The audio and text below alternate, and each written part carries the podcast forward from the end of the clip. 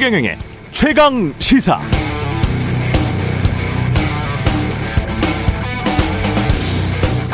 이재명, 송영길 더불어민주당 후보가 내놓은 김포공항을 인천공항으로 이전 통합하자는 공약은 사실은 수도권 서부 대개발 협약서 중 일부 내용 그 중에 하나입니다. 수도권 서부를 개발해서 이쪽도 강남 판교처럼 개발하자. 아파트 공급도 많이 하고 GTX도 다 연장하면 다 좋은 것 아니냐 이런 주장이죠. 서울시장 후보로 나선 송영길 후보는 일찌감치 1주택자 종부세 사실상 폐지하자 무주택 실수요자 LTV 90%까지 확대하자 30년 이상 재건축 아파트의 안전진단 전면 폐지 공급 정책을 강력하게 주장하고 있고요. 이렇게 종합을 해보면 개발, 감세, 공급 위주의 건설 부동산 정책 이게 원래 전, 국민의힘 전매 특허처럼 인식됐었는데 지난 대선 때부터죠. 두 당이 이제 비슷하게 가고 있습니다. 국민의힘도 개발 감세, 민간주대 공급을 주장하고 있죠. 그러나 이게 정밀한 현실, 현실 진단을 통해서 나온 것인지는 잘 모르겠습니다. 미국 주택시장 아직도 가격이 올라가고는 있지만 매매가 줄어들고 있고요. 이자 부담이 가중되면서 부동산가 고점에 대한 우려가 언론에 등장한 지 이미 몇 달 됐습니다. 유럽 중앙은행 22에서도 7월부터 금리가 인상되면 앞으로 주택가격 버블이 꺼질 수 있다는 진단이 22 자체 내에서 나왔습니다. 유럽 주택가격의 15% 정도가 거품이고 어떤 곳은 거품이 60%나 된다. 이게 유럽 중앙은행의 진단입니다. 최근 22는 주택 담보대출 금리가 0.2%포인트 정도 올라가면 집값은 1% 안팎 떨어질 것이다라고 추정했습니다. 이런 계산대로라면 금리가 1% 올라가면 주택가는 10% 떨어진다는 거죠. 우리도 금리는 올라갑니다. 정책은 두 당 모두 별로 바뀐 것이 없는데 선거는 그냥 치르게 됐습니다. 경제 상황이 계속 바뀌고 있는데요. 정치가 계속 그냥 이래도 되나 싶습니다.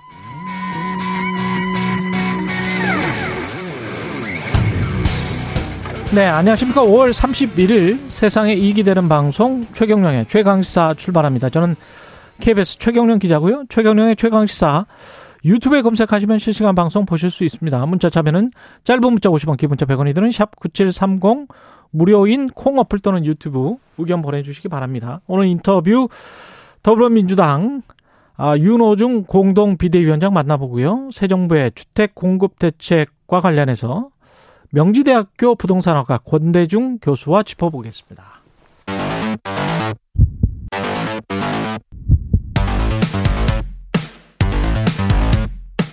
오늘 아침 가장 뜨거운 뉴스 뉴스 unboxing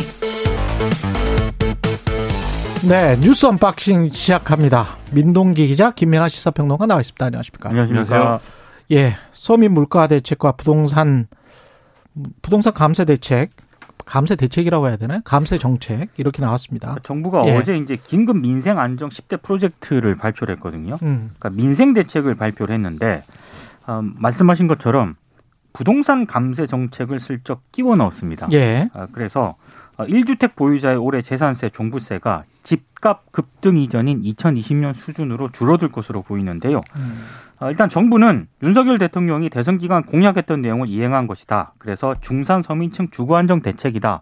어제 이런 점을 강조를 했는데 실제 감세 혜택을 보면은 어, 시가 10억 미만 주택 보유자의 보유세는 한 7만 원 정도 줄어드는 것으로 추정이 되고 있거든요. 예, 반면에 시가 50억대의 고가 아파트는 종부세 재산사에 합쳐가지고요. 1,700만 원 넘게 감소가 되는 것으로 일단 추정이 되고 있습니다. 1,700만 원. 네. 그래서 실질적으로 이게 부자 감세 아니냐라는 그런 비판도 한쪽에서는 나오고 있고요. 이외에도 공시가격 현실화 계획도 원점에서 재검토하기로 했고 일시적으로 이주택자가 취득세 중과 배제를 받기 위한 요건이 있지 않습니까? 예, 원래 주택 한 채를 처분 1년 이내에 처분해야 된다라고 했었는데 이 처분 기한도 2년으로 늘렸습니다. 아, 물론 이제 서민 대책도 포함을 시켰습니다. 이를테면 수입 품목 14개 관세를 뭐 올해 연말까지 확대 인하하는 방안이라든가 가공식품의 부가가치세를 내년까지 면제해서 뭐 가격 인하를 유도하겠다. 올해 2학기 학자금 대출 금리를 1학기 수준으로 동결을 하겠다. 뭐 승용차 구매 때 부담하는 개별 소비세 30%를 감면하는 이런 조처 올해 말까지 6개월 연장을 하겠다 이런 내용도 포함이 됐는데 실질적으로는 네 부자 감세다 여기에 초점이 맞춰진 것 아니냐라는 지적도 나오고 있습니다. 그러니까 분명히 이제 어 긴급 민생 안정 대책인 것인데 예.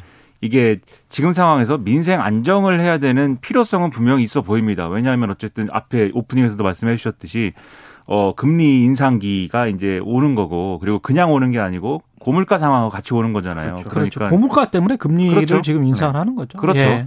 그러니까 그런 고물가 상황이라는 게 또 대외 요인이나 이런 것들이 겹쳐져서 특히 이제 어 이 곡물 가격이라든가 원료라든가 이런 것들의 어떤 가격 상승부터 이루어지고 있는 것이기 때문에 당연히 이제 서민 물가에는 악영향이거든요. 그러니까 음. 여기에 이제 초점을 맞춰서 대책을 펴야 될 그럴 필요성은 있는데 근데 언론이 이제 쭉 이제 지적을 하고 있는 게 이게 서민 대책으로서는 효과가 이제 크지 않다라는 거에 이제 집중해서 좀 보고 있습니다. 그래서 정부가 생각하는 이 효과라는 것은 어, 물가 상승률 한 0.1% 포인트 정도 어, 이 압력을 빼는 낮추는 그런 효과인데 근데 얼마 전에 추경을 처리한 게 0.1% 포인트 이제 물가 상승률 높인다고 했기 때문에 그 뭐 상쇄 효과 정도 있는 거 아니냐 이제 이런 지적이 나오는데 그렇게 갈 수밖에 없는 뭐 조건도 있는 것 같아요. 예를 들면 정부가 뭐 다 가격 통제를 할 수 있는 것도 아니고 뭐 시장에 적극적으로 개입할 수 있는 뭐 그런 철학을 가진 정부도 아니다. 이렇게 생각할 수도 있겠죠. 그런데 여기서 그러면 그거를 그것도 이제 꼭 그래야 하느냐도 의문이지만 여기서 플러스 그러면 그런 이제 민생 대책인데 그러면 부동산 감세는 왜 들어 있는 거냐. 그렇죠. 특히 고가 주택에 굉장히 많은 혜택을 줄 수 있는 그래서 뭐 이른바 또 어, 신문이 많이 얘기하는 똘똘한 한채 현상 뭐 이런 걸로 이어질 수 있는 그런 거 같이 왜 들어간 거냐 이런 의문을 제기하고 있거든요. 종합적으로 보면 그래서 결국 뭐 일종의 선거용 아니냐라는 그런 결론으로 언론의 분석들은 좀 가고 있는 것 같습니다. 5월 31일이 저도 그 자랑스럽게도 종합소득세를 냈습니다. 네. 이때가 이제 종합소득세 내는 때예요. 통지가 오고. 종합소득세, 종부세. 예. 네, 예. 종소세 아니 종부세가 아니고 종합소득세. 그러니까요. 종소세는 저희 프리랜서들도 예. 냅니다. 종, 근데 이제 저는 이제 월급쟁이가 웬 종합소득세를 냈냐면 그 강연을 하거나 뭐 이렇게 책을 써서 지난해 한 700만 원 정도를 벌었나 봐요. 그래서 그걸로 이제 일단 세금을 냈을 거 아니에요. 이미 이제 세금을 내죠. 그렇죠. 관련해서 인세랄지 뭐 여러 여러 가지를 냅니다. 떼고 다 주는 거죠. 그리고 나서 이제 300만 원 정도가 그래도 넘으면 네. 그래도 넘으면 이제 종합소득세를 또 냅니다. 그래서 뭐 46만 원 정도를 냈어요. 저는 그거 해피합니다. 뭐 월급도 받고 그리고 뭐 제가 책 써서 그렇게 했다는 것에 해피한데 이걸 이렇게 한번 봐보자고요. 그 뭐 특정 뭐 제네시스, 뭐 그랜저 그런 고급차가 아니라도 일반 중형차 정도의 수준도 지금 한 50만 원 정도 재산세 내잖아요. 냅니다. 예. 그렇죠? 제네시스 정도면 한 100만 원 정도 내고 어 그리고 제가 한 700만 원 정도의 기타 소득으로 그 인세랄지 이런 것들 다 내고 난 다음에 또 냈거든요. 한 50만 원 정도를. 그런데 10억 원 정도의 아파트에 대해서 부과되는 재산세를 또는 50억 원의 고가 아파트에 관한 재산세를 이렇게 낮추는 게 서민 대책입니까? 이게 공정합니까? 이건 좀 납득하기 힘든 거죠. 이런 이렇게 따져 보면 그 자동차라는 자산이랑 비교해서 따져도 그렇고 제가 열심히 일해서 낸 어떤 근로소득, 기타 소득이랑 비교해도 그렇고 그렇잖아요. 그리고 이제 부동산이라는 거 우리가 보통 불로소득이라고 하지 않습니까? 그렇죠. 그러면 이런 것들을 뭐 이연해서 양도소득을 할 때 같이 붙이겠다거나 지금 뭐 힘든 사람들에게는 뭐 이런 대책이라면 모르겠습니다만은 이걸 그냥 다 깎아줘 버리는 거잖아요. 그리고 그 숫자는 전체 인구의 사실 15억 원 미만 주택이라고 해서 서울 수도권은 뭐 별거 아닌 것처럼 한 절반 정도 이상이 되는 것처럼 이야기를 하지만 지방 가보세요. 10억 원짜리 아파트가 어디 있어요? 음. 그렇죠. 그리고 이제 예. 말씀하신 대로 이런 거는 있어요. 그러니까 이 아파트 가격이 많이 오르 올랐기 때문에 그래서 어 그런 어떤 사각지대는 있을 수 있다고 저는 생각합니다. 그리고 있을 것이고 이게 사각지대라는 게 예를 들면 여러 가지로 세금 1주택자거나 일시적 2주택자들에 대해서 이제 이 재산세라든가 보유세를 상당 부분 이제 경감해 주거나 이런 대책들을 많이 했잖아요. 근데 그럼에도 불구하고 어쨌든 세부담이 있는 가구가 있을 수 있죠. 그래서 그런 가구들에 대해서 예를 들면 이 세부담을 줄여 준다든지 이런 거는 제가 볼 때는 필요한 일일 수도 있겠다 싶은데 물론 저는 이 자산 가격에 대해서는 더 많은 세금을 이제 걷어야 된다고 본인은 생각하지만 어쨌든 뉴스를 전달하는 입장에서는 음. 그런 대책은 필요하겠다. 이 민생 대책이니까. 라는 생각이 드는데 지금 일반적으로 그냥 예를 들면 공시, 공시가 현실화를 이제 재검토한다거나 이런 것들은 일반적으로 전체적으로 그냥 적용을 해버리는 거잖아요. 그렇죠. 그렇다 보면은 당연히 이제 고가주택에 혜택이 집중될 수 없다라는 거는 그냥 정해진 수순이거든요. 그렇게 얘기가 나올 수밖에 없는 건데 그렇게 얘기가 나올 것을 뻔히 이제 예상이 되는데 이렇게 발표를 이렇게 한 것은 그런 얘기가 나도 상관없다. 또는 뒤집어 얘기하면은 그런 얘기도 좀 나왔으면 좋겠다라는 거 아니냐 이런 시각이 있을 수밖에 없는 겁니다. 언론이 그래서 이제 이런 부분에 대해 비판적인 것이기 때문에 음. 이런 부분들은 조세 정의라든가 이런 것도 이제 중요하지만 이 민생 대책이라는 거의 의미가 애초에 뭐였느냐에 대해서 정확한 설명과 또 설득이 있어야 될 것 같아요. 그리고 우리가 불평등 완화를 이야기를 할 때 소득 불평등보다는 자산 불평등으로 인한 불평등이 훨씬 더 심화됐다. 지난 수십 년간 그 이야기는 다 지금 동의하는 거 아니에요. 그렇죠. 모든 경제학자들이. 근데 그리고 또 한 가지 제가 말씀드릴 게 한 가지 있는데 최근에 이카노미스트에서 식료품 가격, 음식 가격의 에 인플레이션 때문에 물가 상승 때문에 실질 소득이 감소할 수 있는 나라들 그러니까 그 취약성이 있는 나라들을 세계 지도를 놓고 쭉 했어요. 그죠? 파란 쪽은 괜찮은 나라들이에요. 굉장히 독립적인 음식과 식료품에 있어서는 북미 쪽에 있는 나라들이죠. 러시아나 우크라이나 쪽처럼 곡물이 음. 많이 생산되는 나라들 그쪽은 다 파란 쪽입니다. 일본이나 한국 쪽은 붉은 쪽에 가까워요. 식료품으로 인해서 식료품 가격 인상으로 인한 실질 소득이 감소되고 실질 소득 감소에 취약한 나라들입니다.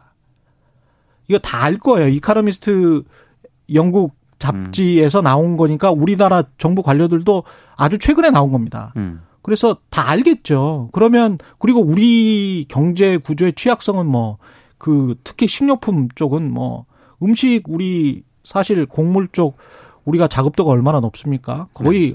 안 되잖아요. 그렇죠. 에너지 쪽 거의 자급자족 못 하잖아요. 그렇죠. 근데 그쪽에서 지금 나오는 물가 상승 아닙니까? 그러면 그쪽을 집중적으로 했어야 되는 거 아닌가? 음. 그리고 그게 사실은 중산층과 서민층 이하에서 가장 큰 타격을 받는다. 미국의 연구 결과는 뭐 그쪽 서민층 이하 소득이 낮은 사람들 차상위 계층 이쪽이 한 70% 정도 더 타격을 받는다. 연구 결과들도 굉장히 많습니다. 그렇죠. 예. 관련해서 다 아시겠죠?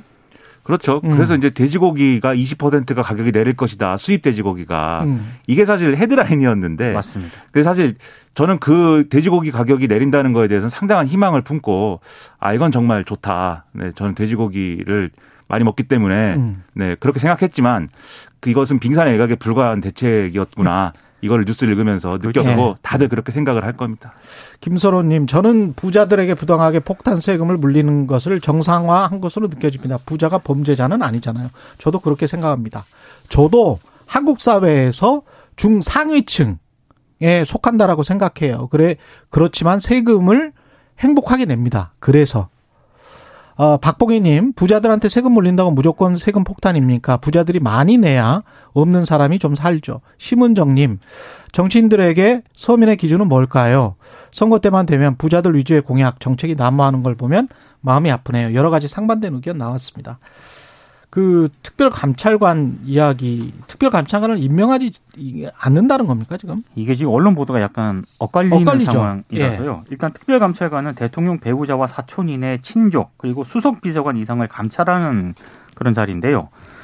어, 문재인 정부 때 국내 이미 일관되게 이거 임명해야 된다라고 주장해왔던 그런 사안인데 경향신문이라든가 한겨레, 그러니까 상당수 언론들의 보도를 보면은 일단 대통령실이 특별감찰관이라는 별도 기구를 두지 않고 검찰과 경찰이 통상적인 절차에 따라 수사하면 된다. 이렇게 입장을 정했다고 일단 보도를 하고 있거든요. 대통령실 관계자 멘트가 들어갔는데요. 전반적으로 여건이 이전 정권하고는 크게 달라졌다. 그래서 특별감찰관을 임명하지 않아도 될 여건이 됐다. 이렇게 멘트를 하고 있습니다. 아, 근데 이제 일부 언론들의 문제 제기는 어, 검찰하고 경찰이 이걸 수사하겠다라고 하는 건데 한동훈 법무부 장관하고 이상민 행정안전부 장관이 대통령의 최측근 인사로 분류가 되지 않습니까? 예. 과연 살아있는 권력을 제대로 수사할 수 있겠느냐 이런 문제 제기가 하나 있고요. 또 하나는 국민의힘이 계속해서 이거 도입을 주장을 했는데 이제 정권 잡으니까 또 상황이 좀 달라졌나 생각이 좀 바뀌었나 이렇게 문제 제기를 하고 있습니다. 근데 지금 중앙일보 보도를 보면은요 또 윤석열 대통령 핵심 측근 관계자가 멘트를 하고 있는데 이 특별감찰관을 임명하지 않기로 방침을 정했다는 언론 보도는 사실이 아니다. 아, 윤석열 대통령이 이 관련 보고를 받고 굉장히 불쾌했다 이렇게 보도를 하고 있고요. 동아일보는 또 약간 뉘앙스가 다릅니다. 국회 추천을 통해 진행될 특별감찰관 임명 문제를 대통령실이 왈가왈부하는 것은 적절하지 않다. 또 이렇게 언급을 했다라고 하는 거거든요. 예. 보도가 조금씩 조금씩 궤를 달리하고 있어서 요건 상황을 좀 봐야 될 것 같습니다.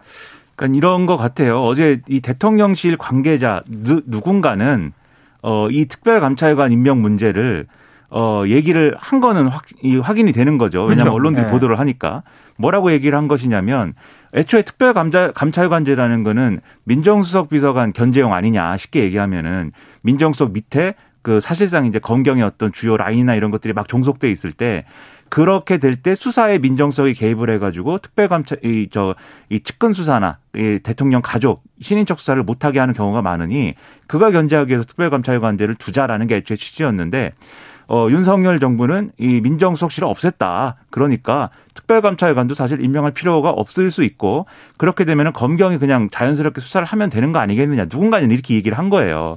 근데 지금 쭉 말씀을 해 주셨듯이 이게 결론적으로 얘기해서 첫째로 그러면 결국은 한동훈 장관 문제로 이 불똥이 튀거든요. 예. 한동훈 장, 이, 이 청와대, 과거의 청와대 민정수석실을 한동훈 법무부 장관 체제로 그대로 옮겨놓은 거 아니냐라는 비판이 있어 왔고 그리고 특히 이제 한동훈 장관이 지금 뭐 검찰총장이 언제 뽑을 이, 이 될지도 모르는데 뽑을지도 모르는 데 이, 이 검찰총장 추천위도 구성이 안 된 그런 상황인데 어쨌든 검찰 인사 쭉 하면서 이른바 윤석열 사단의 약진 뭐 이렇게 기사가 나온 상황에서 대통령이 검찰에 대한 어떤 직할 체제를 만든 거 아니냐라는 비판도 있는데 그런 상황에서 이제 친인척 비리나 측근 비리 이런 것들을 검경이 수사를 잘할 수 있겠느냐에 대해서는 큰 의문이 있다라는 얘기를 이제 불똥이 튀는 거고요. 예. 또 하나는 내로남불이 있어요. 또 내로남불은 뭐냐면 문재인 정권에서도 특별감찰관을 임명 안 했지 않습니까? 이거 저 같은 사람들 막 비판하고 그랬거든요. 왜 임명 안 하냐. 그렇죠. 근데 그때 문재인 정부가 했던 두 가지 얘기는 첫째는 국회가 추천을 하는데 어려움을 겪고 있다. 근데 그건 이제 여당의 책임도 있- 당시 여당 더불어민주당의 책임도 있었던 거니까 그 부분도 그렇고 근데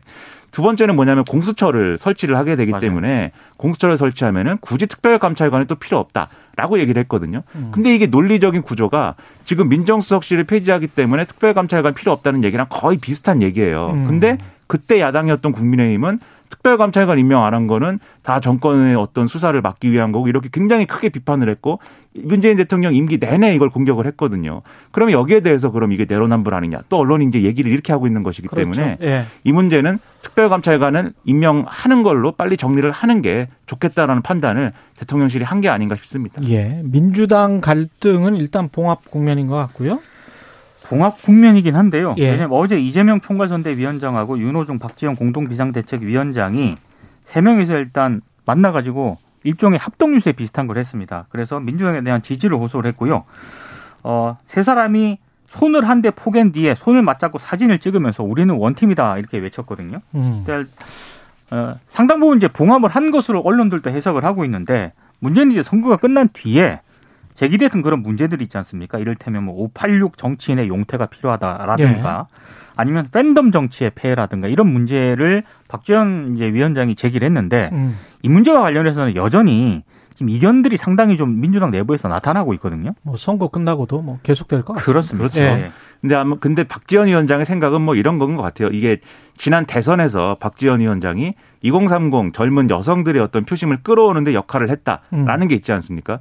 그러니까 그런 효과를 조금 이제 아, 노리는 측면도 있는 것 같아요. 그래서 민주당이 이 그분들의 성에 좀 차지 않는 부분이 있는데 예. 그런 것들을 내가 바꿀 테니까 음. 나를 믿고 이 지지해 달라라는 메시지를 또 페이스북에 올린 거거든요. 음. 근데 이제 그런 전략이 잘 작동하려면 지도부가 전반적으로 그런 방향으로 가는 그런 모습이 좀 전제가 됐어야 되는데 그렇죠. 이번 에 박지원 위원장만 이렇게 얘기하고 나머지는 이렇게 뭐 좀 충돌하는 듯한 음. 뭐 이런 모습이어서 이 효과가 그렇게까지 크지는 않을 것 같고 여러모로 민주당이 선거 전략에 대해서 다시 판단을 해볼 이 좀 해볼 필요가 있는 것 같고 뭐 이후에도 내일이네요. 예. 그러니까 이번 이번 선거 전략을 어떻게 한 거냐에 대해서는 이 명확한 평가가 필요하죠 이제 예. 그런 부분부터 시작해서 전당대회까지 가는 길이 상당히 이제 험난해지겠다 이런 생각을 들게 하는 장면인 것이죠. 경기도지사 선거 앞두고 선관위가 김은혜 후보 재산 16억 축소 신고를 확인을 했습니다. 그러니까 이게 사실로 인정을 한 건데요. 음.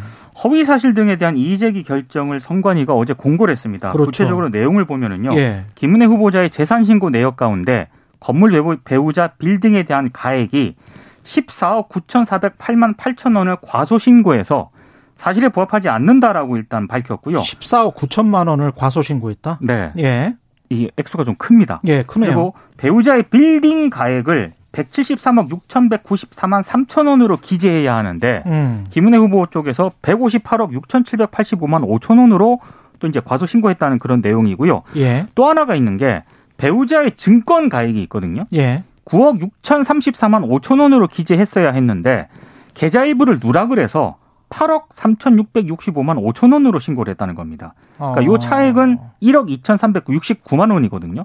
이것도 역시 과소 신고했다고 판단을 했고 그리고 지난 23일 경기도 선거방송토론위원회가 주관한 후보 토론회에서 어, 김은혜 후보자가 배우자의 건물에 대한 공유 지분을 4분의 1이 아니고 8분의 1이라고 이렇게 발언을 한 게 있거든요. 그렇죠. 이 부분에 대해서도 예, 사실과 다르게 발언했다라고 선관위가 밝혔습니다. 그래서 어, 선관위가 이거를 이제 각 투표하는 데 있지 않습니까? 내일 예, 붙이죠. 다 붙이게 되어 있습니다. 예. 각 투표소마다. 그렇습니다. 네. 네. 이 선거에 좀 영향을 주겠네요. 근데 저 처음에 이제 16억을 음. 축소 신고했다라고 그래가지고 예. 처음에는 어 어, 어떻게 16억이나 이걸 축소해서 신고하지라고 생각을 했는데 그래서 이게 기사 내용을 보고 나서는 그 축소 신고 차- 신고가 잘못된 거에 대한 분노보다는 상대적 박탈감이 더 크게 느껴졌습니다. 아, 저는 원래 이게 이 김은혜 네. 후보가 재산이 아유. 많다는 걸 알고 있었기 때문에 그럼요. 그 재산 네. 총액이 너무 크다 보니까 이게 신고가 잘못된 것도 막 16억씩 잘못 신고가 되고 뭐 이렇게 됐는데 네, 김은혜 후보는 지금 뭐 실무진의 착오다. 라고 해명을 하고 있습니다. 예. 그래서 앞으로 더 만전을 기하도록 하겠다라고 했는데 근데 이게 조금 그 앞서 몇 가지 사례가 있거든요.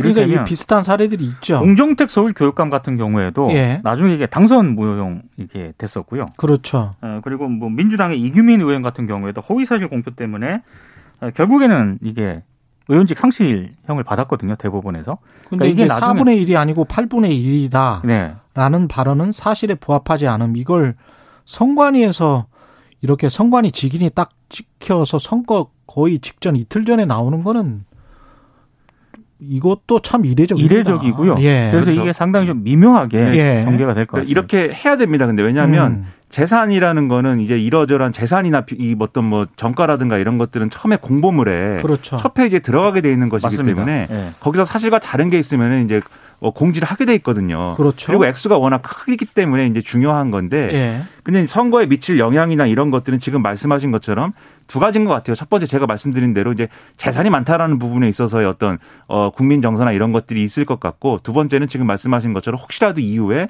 이 직에 대해서 이제 다른 법적인 평가를 해야 되는 것이 아니냐 이 부분이 우려가 될 것 같은데 근데 실제로 아마 선거법 위반이나 뭐 이런 걸로 이제 뭐 쟁점이 가서 재판이 진행되거나 할 때는 아마도 고의성이나 이런 것들을 좀 따질 거거든요. 그렇죠. 그래서 그게 쟁점이고. 예. 그렇죠. 그런 부분에서 어떻게 나오느냐는 음. 뭐 지켜볼 문제입니다. 뉴스 unboxing 민동기 기자 김민아 평론가였습니다. 고맙습니다. 고맙습니다. KBS 일라디오 최경영의 최강시사 듣고 계신 지금 시각은 7시 44분으로 향하고 있습니다.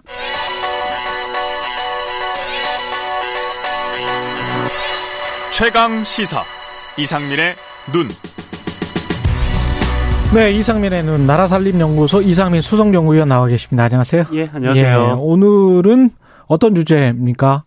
아, 그 전에 오늘 무슨 날인지 아나요? 오늘은 선거 전날. 그 선거보다 더 중요한 게 있어요. 오늘은 1년 중에서 제일 중요한 날이거든요. 그렇습 아, 예산과 관련해서 그렇습니까? 예. 이게 뭐 무슨 날인지 예. 아니야, 뭐 제일 중요한 날이다라는 5월 말을 말. 얘기하면은 굉장히 이게 두려운 말일 수도 있는데 만약에 사귀는 사람이 물어봤다면은 예. 근데 오늘이 5월 말 이게 예산 중에서는 제일 중요한 날이에요. 예, 5월 말이요? 예, 왜냐면은 예. 그 각각 정부 부처가 그 기재부한테 내년도 예산 요구안을 작성하는 날입니다. 아, 오늘이. 예, 오늘부터 그래서 사실상 오늘부터, 그럼 오늘까지예요 예, 오늘까지 기재부한테 내년도 예산 요구안을 작성을 하면은 아, 이제 그래요? 기재부랑 각각의 부처가 서로 이제 줄다리기를 해서 네. 이제 9월 2일까지 정부안을 확정하고 그러면서 이제 9월 2일 날 국회에 제출을 하게 되는데요. 근데 그렇군요. 본인은 예. 뭐 국회에 제출하는 날이나 뭐 국회에서 땅땅땅 하는 날이 가장 중요한 날이 아닐까라고 음. 잘못 알려질 수도 있어요. 예. 그런데 사실 저는 오늘이 가장 중요하다라고 생각되는 게 어. 그러니까 뭐 한 예산 뭐 정부 지출이라는 것이 한 600조 원이 넘거든요. 예. 그러니까 600조 원짜리 줄다리기가 시작한 날이에요. 그러니까 600조 원을 놓고 서로 서로 이제 양쪽에서 줄다리기를 하고 있는 거죠. 그러네요. 근데 그 줄다리기가 사실상 오늘 한 90% 가까이는 결정된다고 보면 돼요. 그렇겠습니다. 그렇죠. 그러니까 오늘- 각 부처의 초안이 기재부로 그렇죠. 딱 들어가는 딱 날이네. 기재부로 들어가면 이제 기재부가 모든 부처가 예산 요구안을 보고 네. 이 요구안이 아 이거는 너무 많어 10억이라고 요구했지만 한 9억 정도로 깎을 거야 또는 음. 어떤 부처는 아 이거는 한 20억 요구했지만 이거는 조금 더 늘려도 될 것 같은데라고 이제 줄다리기를 하면은 그 정부 내에서 줄다리기가 한 10% 가까이 정도 결정되고요. 예. 그리고 이제 국회에 가면은 음. 국회에 가서는 사실상 바뀌는 것이 한 2% 정도다라고 저는 생각합니다. 아, 그러니까 정부 관료들끼리 그냥 알아서 하는 게 98%?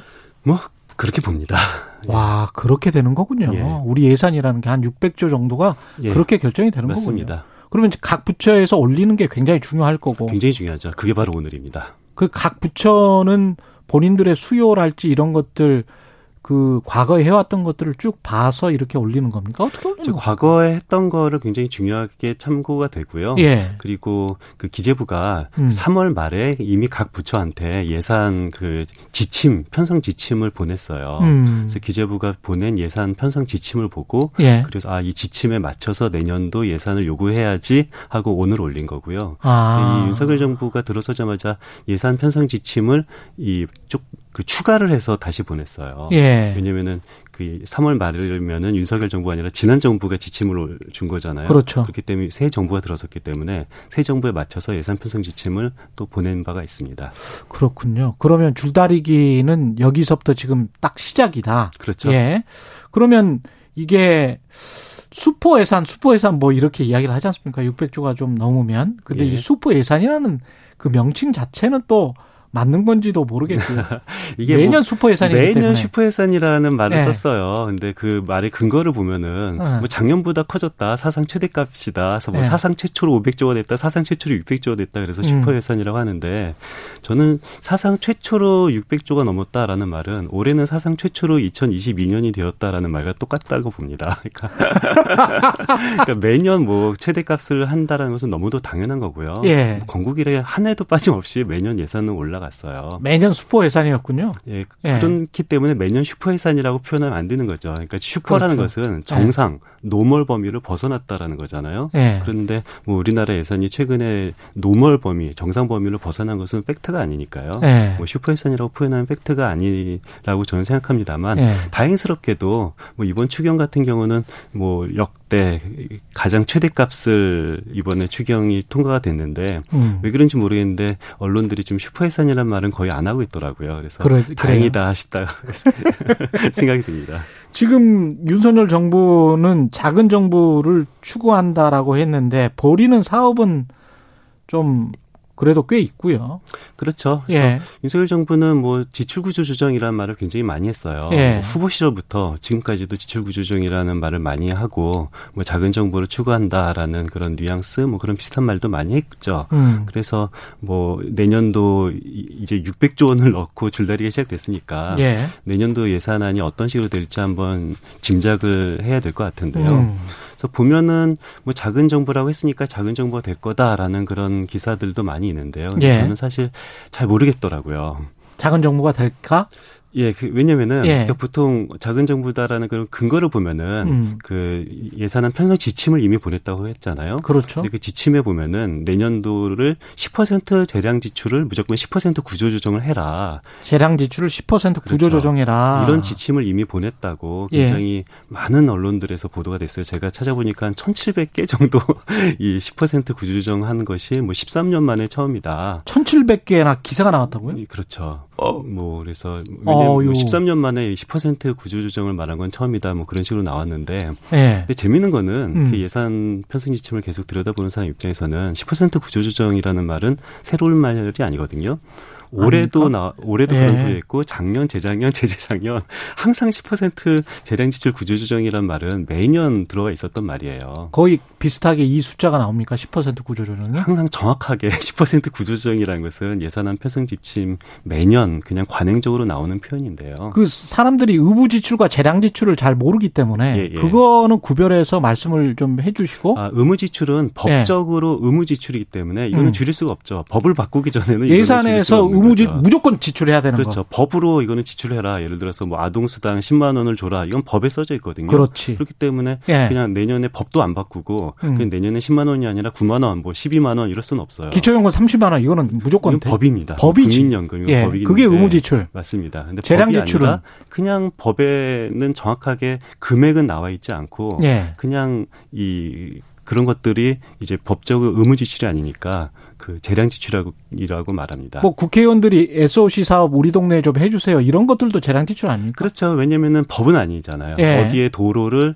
100억 원 정도 이 도로를 만들어라. 이건 법이 아니기 때문에 예. 당연히 재량 지출인 거고요. 이런 어. 재량 지출을 10%뭐 삭감해라라는 말이 나오긴 했지만 예. 이것은 사실 매년 나오는 표현이다. 그래서 아. 이것만 가지고 얼마나 구조조정을 잘할지는 아직은 알 수 없다 라는 얘기입니다. 그렇죠. 거기다가 아까 말씀을 하셨지만 98% 정도는 각 부처에서 대개 조정을 하고 2% 정도가 또 국회에서 조정이 된다고 하- 그렇죠. 하셨지만 국회에서 또 재량 지출이 많잖아요. 국회 국회 올라가면 국회에 올라가면 근데 그래 봤자 저는 다 바꿔봤자 2% 정도거든요. 예. 저는 국회에서 만들어지는 그런 이 증액은 예. 그리고 대한민국 헌법에 따르면은 예. 정부의 동의 없이 국회는 증액을 할 수가 없어요. 아 증액은 못 예, 하는군요. 그래서 예. 국회 예산 편성권의 제약이라고 하는데요. 그래서 음. 저는 이 정부 오늘부터가 가장 중요하다고 보는데요. 예. 근데 뭐 재량 지출을 얼마나 잘할지는 모르겠습니다만 저는 재량 지출을 정말 잘하기를 바라고 있어요. 아. 아니, 재량 지출 삭감. 그러니까 재량 지출 삭감을. 정확히, 그러니까 예. 정확히 말해서 구조 조정,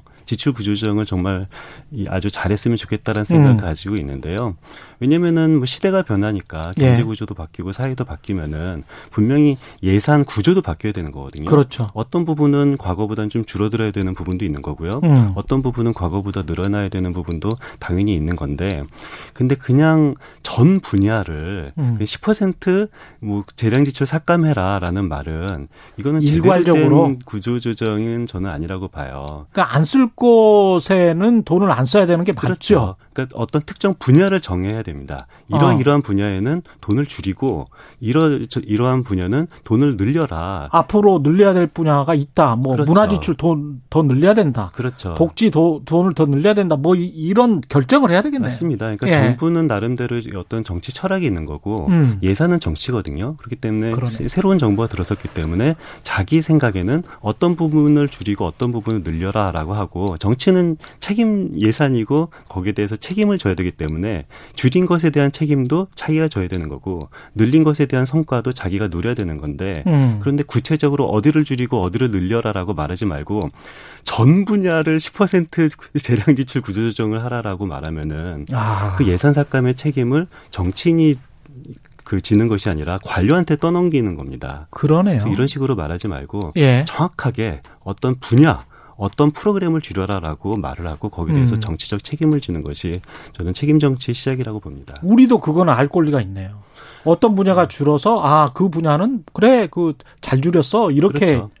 이야기를 할 수도 있을 그렇죠. 그러니까 예산이라는 것은 줄이면은 반드시 장점도 발생하지만 단점도, 단점도 발생해요. 발생하지. 근데 관료 입장에서는 특정 예산을 줄였을 때그 어. 단점을 자기가 책임질 수는 없는 거잖아요. 그렇지. 정치인이 책임은 관료가 아니라 정치인이 져야 되는 겁니다. 아, 재밌네요. 나라살림연구소 이상민 수석연구위원이었습니다. 고맙습니다. 예, 감사합니다.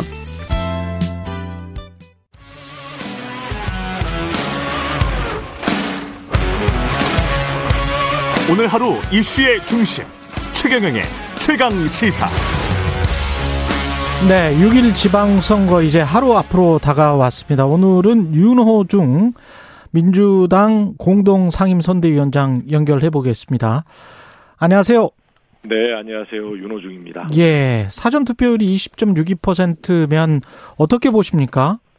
네, 어, 사상 최고치라고 하는데요. 예.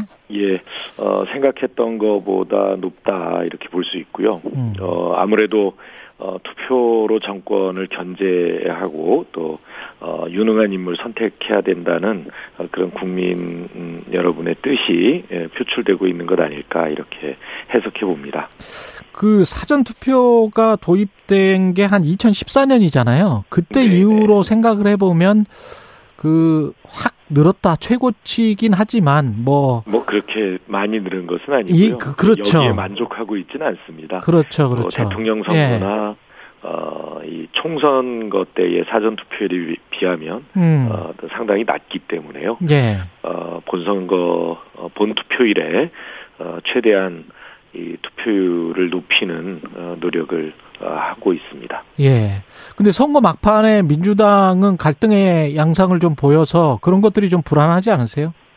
아, 예. 예. 어, 좀 언론에 의해서 과도하게 부풀려진 측면이 음, 있습니다. 그래요? 그, 어, 이, 어, 그 선대위원장의 사과 문제라든가, 그 다음에 혁신 기자회견, 뭐 이런 부분에 대해서, 어, 이, 그것 자체를 반대, 찬반을 놓고 논- 음. 이견이 생긴 것이 아니라, 예. 어, 지금 이 시점에서 어, 그것을 하는 게 선거에 도움이 되느냐 안 되느냐 아, 에 대한 어, 이 견해 차였기 때문에 음. 어, 당내에서 충분히 토론하고 논의를 하는 과정이었거든요. 그런데 어, 뭐 그것이 이제 좀 과도하게 어, 불거진 측면이 있다 생각합니다. 어떻든 어, 우리 당원 또 지지자들께 어, 또 선거에서 어, 이 뛰고 있는 후보자들께 어, 이그 부담을 드린 점에 대해서 어, 송구하게 생각하고 있습니다.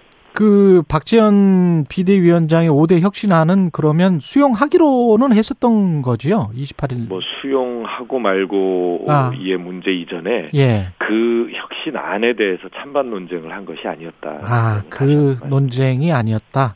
네네. 예. 그러면 뭐 선거 이후에는 충분히 그런 혁신안을 비롯해서 모든 것을 다 할 수 있다. 그런 말씀이신 것 같네요. 예, 그렇습니다. 그러니까 그래서 시점의 어, 문제였다? 다시 한번, 예. 네, 다시 한번 그, 어, 이, 그 비, 이 비대위원회 회의를 열어서 예. 지방선거 후에 당내 모든 구성원이 참여하는 그런 민주적 방식의 논의를 거쳐서 음. 어, 이, 그, 당 혁신, 어, 이를 추진하기로 그렇게, 어, 다시 한번 그 의견을 모은 바 있습니다.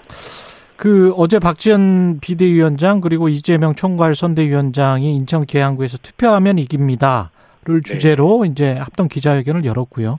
그 기자회견 내용들 중에서 그 주요한 메시지를 좀 소개를 해 주십시오. 네, 사실 그, 어, 전국적으로, 어, 초경합 지역이 늘어가고 있어서요. 예. 어, 정말 수백 표, 수천 표 어, 차이로 승패가 갈리는 어, 지역이 나올 수 있기 때문에 음. 어, 최대한 그 우리 어, 지지자들께 포기하지 말고 투표에 참여해달라 이런 어, 메시지를 드리려고 했던 것입니다. 예. 또 정권의 폭주를 막을 수 있는 어, 그런 어, 최소한의 균형을 잡아주실 것을 국민께 호소하는 그런 의미도 있었다고 보고요. 요즘 저희 지지자들 또 많은 국민들이 TV 안 본다 또 뉴스 듣기 괴롭다 이런 말씀을 하시는 분들이 많아서 어 이것이 이제 어 선거 자체에 대한 무관심으로 연결될 경우 어 투표율도 낮아질 거고 또 어 이 그렇게 어, 되면 어, 새 정권이 잘못 가는 것에 대해서 어, 국민들께서 어, 손을 놓게 되는 이런 일이 생기기 때문에 그렇게 에, 이, 그 그렇게 하지 마시고 어, 적극적으로 투표장에 나와달라는 말씀을 드린 것이었습니다. 어제 기자회견에서도 윤석열 정권의 오만과 불통이라는 단어가 네네. 나왔고 지금도 윤 위원장님이 정권의 폭주 이야기를 하셨잖아요. 네, 어떤 네. 부분을 지적하시는 건지 구체적으로. 어, 우선 그 국정의 에, 상당 부분을 어, 검찰 권력에 쪽에게 넘겨주고 있습니다. 어, 지금 이제 법, 법무부 장관에게 검찰 인사를 통해서 어, 완전히 이제 검찰총장이 없는 상황에 법무부 장관이 직접 통화를 하도록 했고 또 어, 인사권, 인사검증권을 법무부에 보냈거든요. 이것은, 어, 이 시행령 개정을 통해서 할 수 있다라고 이야기를 하는데, 어, 명백한 입법권의 침해고 위헌 소지가 있습니다. 어, 그리고 이 인사와 관련된, 어, 정보가, 어, 이, 그 집중이 될 경우에, 어, 이 상당히 후유증이 클 거라고 보여지는데요. 어, 비유를 하자면 군사정권 시절에 장세동, 차지철, 최, 김영욱 뭐 이런 어, 이, 이 사람들의 권력을 합친 것 과 같은 그런 그 무소불위의 권력이 탄생할 수 있다라는 것을 경계하고 있습니다. 어, 그런가 하면 또 국민들께 지난 대선에서 어, 했던 약속들이 줄줄이 파기되고 있거든요. 그래서 어, 손실공, 그러니까 손실보상 소급 적용을 하겠다는 약속도 파기가 됐고 일기 신도시 이 재정비 약속도 어, 이 파기가 되고 있습니다. 후퇴하고 있고요. 어, 이런 것들도 병사 월급 어, 200만 원 약속도 어, 후퇴하고 있고요. 음. 어, 이런 부분들을 어, 바로 잡아달라는 그런 말씀을 어, 국민께 드리고 있습니다. 그 인천 계양을 출마한 이재명 후보 김포공항 이전 이거는 송영길 후보랑 함께 이제 약속한 공약인데 네네. 이 국민의힘 이준석 대표는 민주당 내에서도 엇박자가 나고 있고 당이 콩가루가 됐다는 증거 이렇게 비판을 했습니다. 예, 그 이준석 대표의 그 이 생각도 그렇고요. 예. 국민의힘은 어, 그런 체제인 것 같습니다. 어, 이 지금 지방선거를 하고 있는 것이지 지금 중앙선거를 하고 있는 건 아니거든요.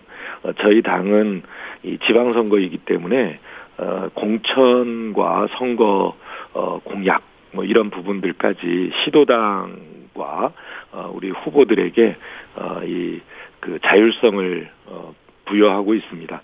이렇게 그 지방 선거에서 어, 많은 지역에 또 이 출마한 후보들이 어, 자기 지역에 필요한 공약들을 내놓고 이런 것들이 이제 공론화돼가는 과정을 거쳐서 어, 이 그 정책을 확정해가는 것 또한 선거가 가지고 있는 이 긍정적인 측면 중의 하나입니다. 음. 그런데 이런 것들을 다 무시하고 너희들 왜 어, 이 A 후보 다르고 B 후보 다르냐 어, 이렇게 어, 시비를 거는 것 자체가 어불성설이고 매우 그 반자치적인 그 지방자치적인 반지방자치적인 어, 그런 어, 태도라고 저는 생각을 합니다.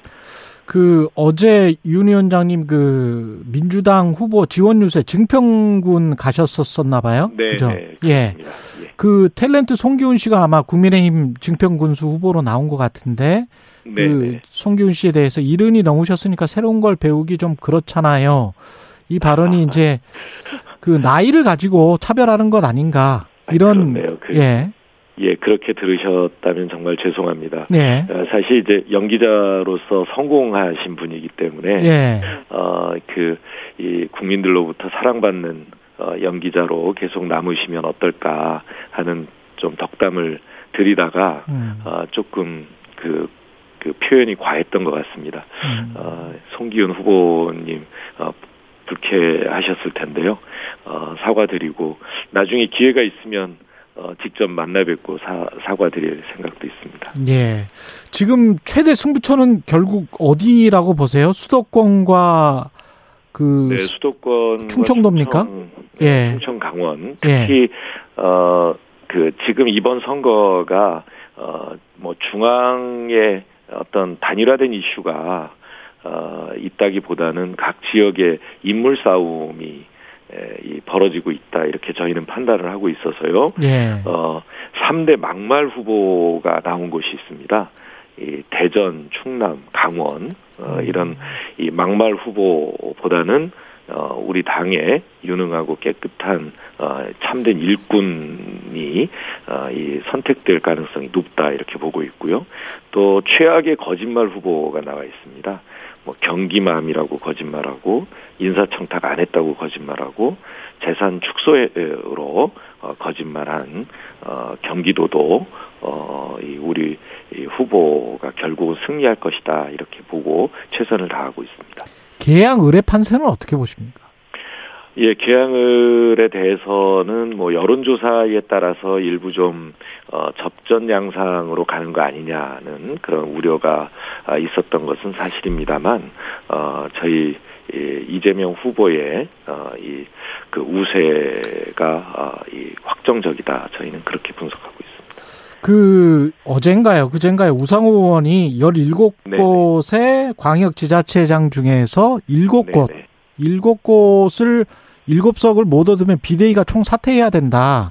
이런 발언을 했단 말이죠. 어떻게 들으셨는지 궁금합니다. 아, 네. 예. 어, 이번 선거가 어, 이 대통령 취임 후 23일 만에 어, 있는 선거기 때문에 예. 어, 저희 당으로서는 대단히 불리한 선거입니다. 음. 어, 호남, 제주 어, 네 곳을 제외하고 편하게 이길 수 있는 곳이 없기 때문에요.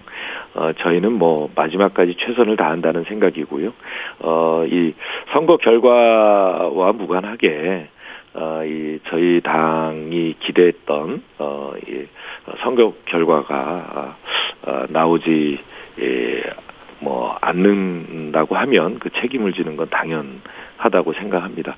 또 충분한 그 어, 이, 이 결과가 나왔다 하더라도 어, 선거 과정에 어, 지도부가 많은 어, 후보들에게 부담을 드렸던 점에 대해서는 어, 저희들이 이 책임질 부분은 책임져야 한다 어, 그렇게 생각하고 있습니다. 그 주요 정치 현안 중에서 이제 법사위원장 자리 놓고 여야가 대치를 하고 있는데요. 후반기 국회 이게 어떻게 시작될지도 관심이고요. 어떻게 해결돼야 된다고 보십니까? 이 부분은? 네, 그, 아, 뭐 제가 어, 그 후반기 원구성 협상에 대해서 자꾸 이런저런 말을 예. 하는 것 자체가 아마 어, 좀 부담을 주는 일인 것 같은데요. 전적으로 예. 어, 원내대표들 간에 음. 어, 협상을 하고 어, 타협을 할 어, 문제라고 생각을 합니다. 어, 지금 의장당 구성도 안 되어 있기 때문에 어, 현재 그 교육부 장관하고 복지부 장관이 이 그 내정이 됐는데 예. 어, 지금 어, 상임위원회가 어, 없어서 어, 이 인사청문회도 못하는 그런 상황입니다. 어, 적어도 상임위 구성이 어렵다면 어, 인사청문을 위한 어, 이 청문 특위라도 어, 빨리 구성을 해서 어, 20일 내에 어, 인사청문회를 마치는 것이 국회가 해야 할 일 아닌가 이렇게 생각을 합니다. 어, 선거 어, 끝나는 대로 어, 여야 원내대표들 사이에 어, 원만한 어, 이 협의가 이루어지길 기대하고 있습니다. 지금 저 한동훈 법무부 장관 그 직속의 인사관리단 가지고 이야기가 네네. 많지 않습니까?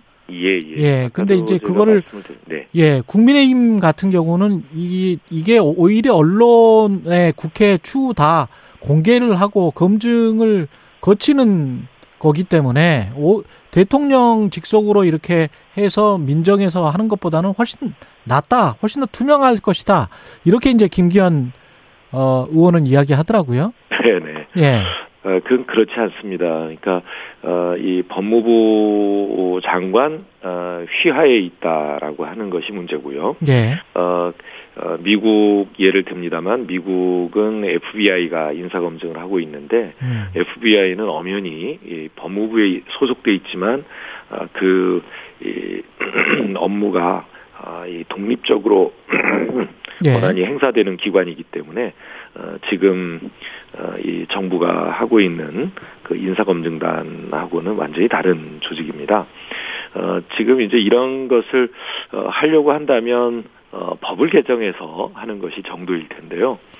법 개정 없이 시행령 개정만을 통해서 어, 이렇게 그 정부의 중요한 어, 소관 업무를 어, 그 법무부에 이, 이, 이 준다라고 하는 것은 이게 이제 어, 일테면은 그 입법권 침해의 소지도 있고 음. 어, 이렇게 계속 시행, 시행령 개정을 통해서 어, 이 그 법을 법률을 어, 이 마음대로 해석하 하게 하려고 한다면 이게 사실 법무부가 아니라 헌법부가 되는 거죠.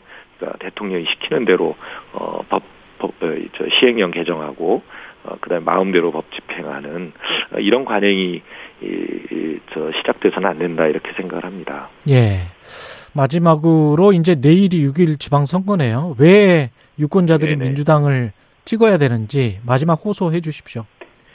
예, 어, 윤석열 정부 국정 운영을 보시면서 국민 많은 국민들께서 그러십니다.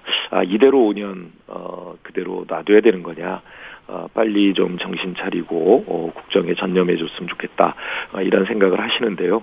바로 어, 어, 그렇게 국민들께서 어, 윤석열 대통령 에게 어, 따끔하게 어, 이 일침을 어, 놔줄 수 있는 어, 그 어, 계기가 바로 6일 지방선거다 이렇게 생각을 합니다. 어, 국정이 난폭운행하지 않도록 어, 이그 지역 에서의 어, 이 일꾼들을 어, 잘 선택해 주셔서 어, 이 나라에는 균형, 어, 지역에는 인물을 어, 이 선택하는 어, 그런 선거 어, 해주시면 고맙겠습니다. 예. 예, 여기까지 하겠습니다. 지금까지 윤호중 더불어민주당 공동 상임 선대위원장이었습니다. 고맙습니다. 네, 감사합니다.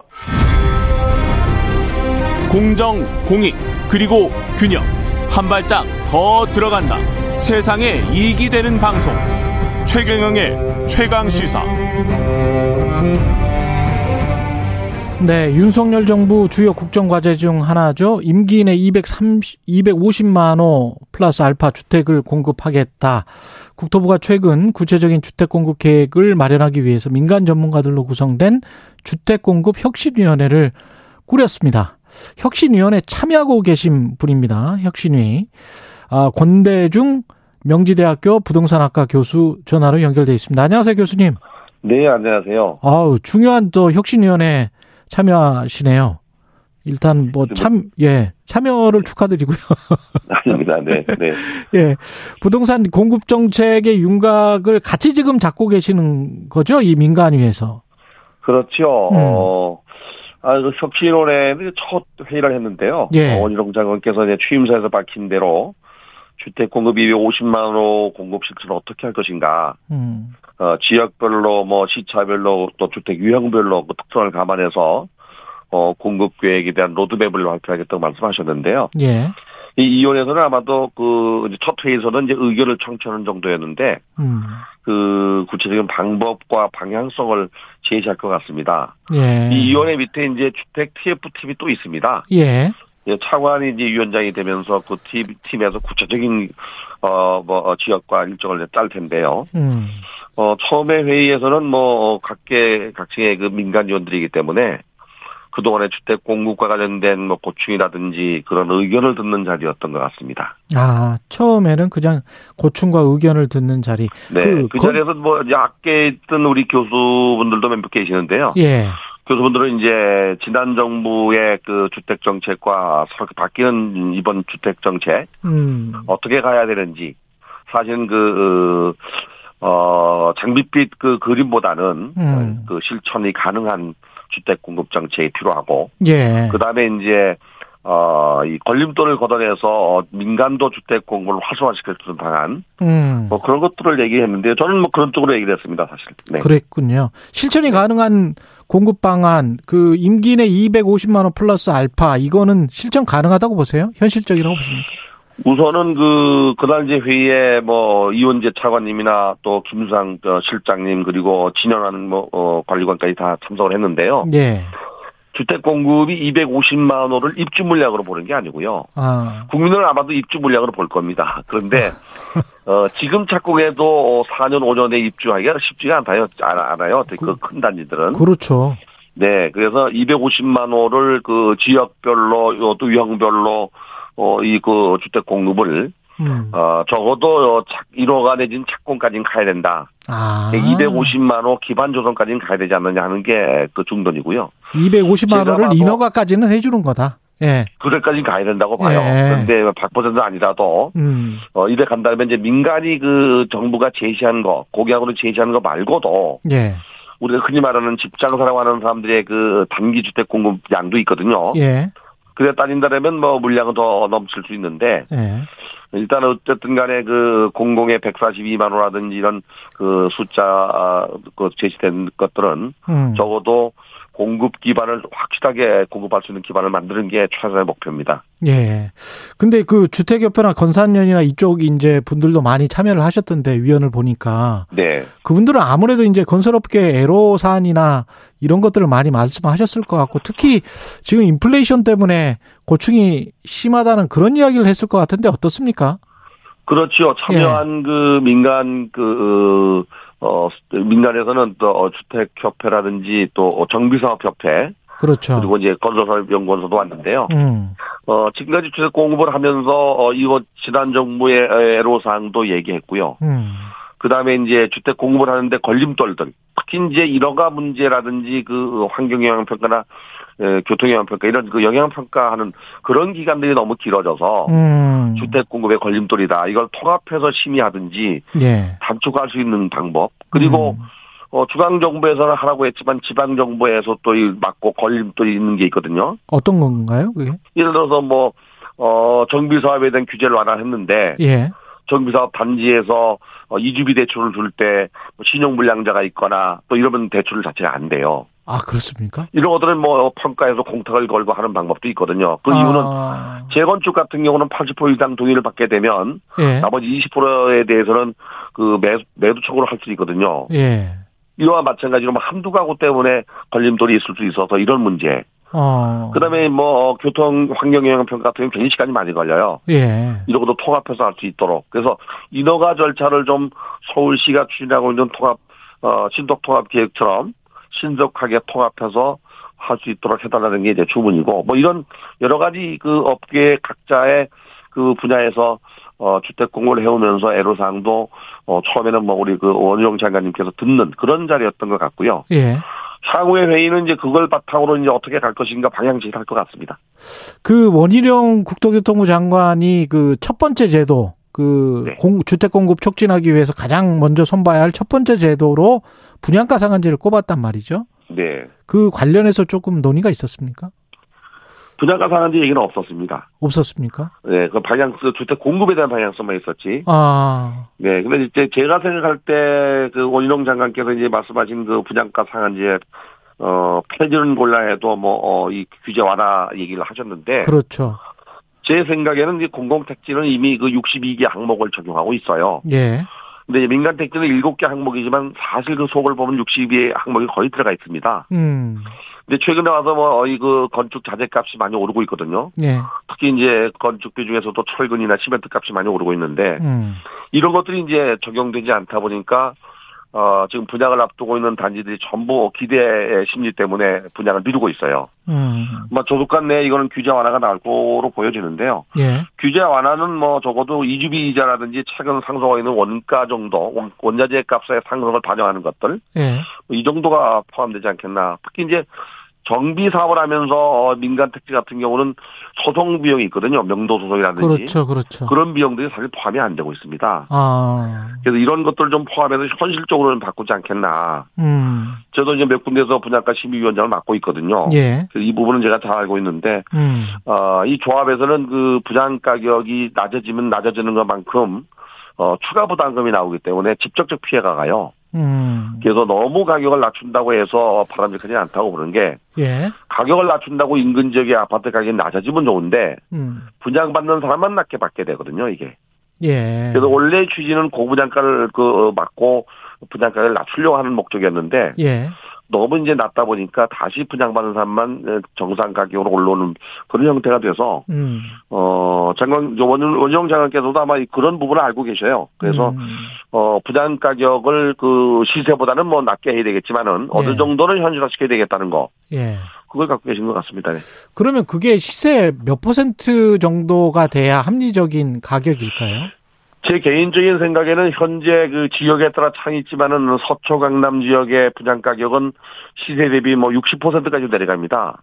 아, 그렇게 돼요? 그러나 이제 예. 강북 같은 경우는 한 80%까지 올라가고요. 예. 그래서 어 이걸 100% 넘기는 뭐 부장가 심의를 하는 의미가 없잖아요. 그럼요. 그래서 예. 고분양가 논란을 막기 위해서는 적어도 90%까지는 끌어올려줘야 되지 않느냐. 음. 그래도 분양받는 사람들이 새 아파트인데 이게. 지금 민간을 어, 말씀하시는 거죠. 민간 쪽. 예. 그렇죠, 민간 쪽. 예, 예. 예. 공공택지는 애당초 공공택지 비용에 따라서 저 좌우되거든요. 이것도 그렇지, 마찬가지로 그렇지. 예. 택지에 좌우되는데 공공택지를 적게 어, 분양 공급하게 되면 분양 가격이 낮아지- 낮아지게 돼 있어요. 예. 그래서 공공택지는 큰 문제가 없다고 봐요 저는. 음. 공공택지는 뭐 전부 다60 이하인 걸 적용하고 있고요. 예. 거기도 역시 이제 분양가 상한제 규제 완화가 되면 예. 어이 그 빠졌던 항목들 어주 일부 들어갈 거라고 보여집니다. 특히 이제 그 공공택지 이주비가 없기 때문에 음. 네, 그 건축비를 현실화시키지 않겠나 아, 그렇게 보고요. 음. 민간 택지가 가장 문제입니다. 이 이주비라든지 뭐 소송 비용이 여러 가지 있기 때문에 그러네요. 네, 예. 그래서 최소한의 차분이 있어야 된다고 봅니다.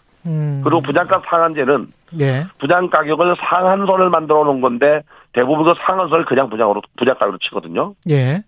네, 그래서 이것도 좀 인식의 차이가 있는 것 같아요. 아. 네. 그 일반 분양을 받는 사람들 입장에서는 이제 분양 가격이 올라가면 또 볼멘 소리가 나올 수밖에 없을 거란 말이죠.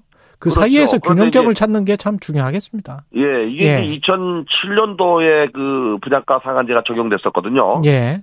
그랬다가 2015년도에 어 박근혜 정부 당시에 이걸 또 없앴어요. 공공택지만 빼고. 그렇죠. 예. 그 이전에 이제 원가 연동제라는 게 있었고요. 그래서 맞습니다. 예. 네, 그래서 이 그 부장가 논란은 어 그 시장 가격이 마켓 플러스보다는 낮게 책정하는 게 그 그 저 어 방향인데 음. 어느 정도 낮아야 되느냐. 음. 이게 무작정 낮다고 해서 전체 시장의 안정화를 가져오고 고부장가 논란을 잠재우고 가격이 내려간다면 그렇게 하는 게 맞는데 예.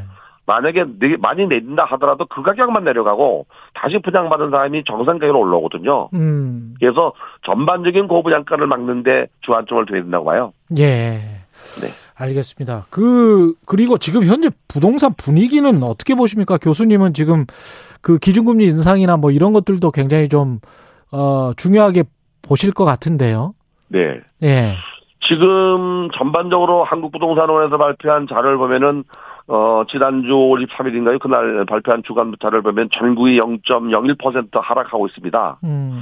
서울은 뭐 보합세입니다. 그러나 이제 경기도가 또 0.02% 하락하고 있는데 예. 제 개인적인 생각에는 뭐 이전 정부는 공급도 부족했고 저금리로 갔기 때문에 가격을 오를 수밖에 없는 구조였어요. 예. 근데 이번 윤석열 정부는 가만히 있어도 득을 본다고 제가 농담으로 그런 얘기를 했는데요. 어, 부동산 시장이 지금 금리가 올라가면 그 뭐 무조건 가격은 떨어진다고 봐야 됩니다. 금리 때문에. 근데 그게 이제 예. 상한선이 있는데 예. 지금 기준금리가 지난주 엊그제 올려서 1.75포인트 됐잖아요. 예. 예, 시장 금리가 6%를 넘어서고 있습니다. 음. 통상 시장 금리가 8%에서 88에서 10% 정도 되면 매수자가 매수 위축이 되거든요. 그렇죠. 한뭐 몇십 년 정도의 금리 인상을 보고 부- 부동산 가격을 맞춰보면 그렇습니다. 가장 타격을 본- 받는 게 이제 금리 인상인데 음. 어, 예전에는 그 3억 4억 하던 아파트가 1년만 대출을 받아서도 집을 샀는데 이제는 뭐 5억 10억이 돼 버렸잖아요. 그렇죠. 그럼 대출을 5억 10억을 받아서 집을 사야 되고 금리마저 올라가 버리면 음. 그 부담은 상당히 크거든요. 음. 그래서 어, 이 금리 인상 때문에 시장이 안정화되지 않겠나. 음. 사실은 공급이 늘고 정상 시장에서 안정화돼야 되는데 예. 금리가 올라서 시장이 안정화되는 그런 구조로 아마 올 연말 내년 가을로 가지 않겠다는 생각이 들어요. 권대중 명지대학교 부동산학과 교수였습니다. 고맙습니다, 교수님. 네, 감사합니다. 예, KBS 1라디오 최경령의 최강시사 2부는 여기까지입니다.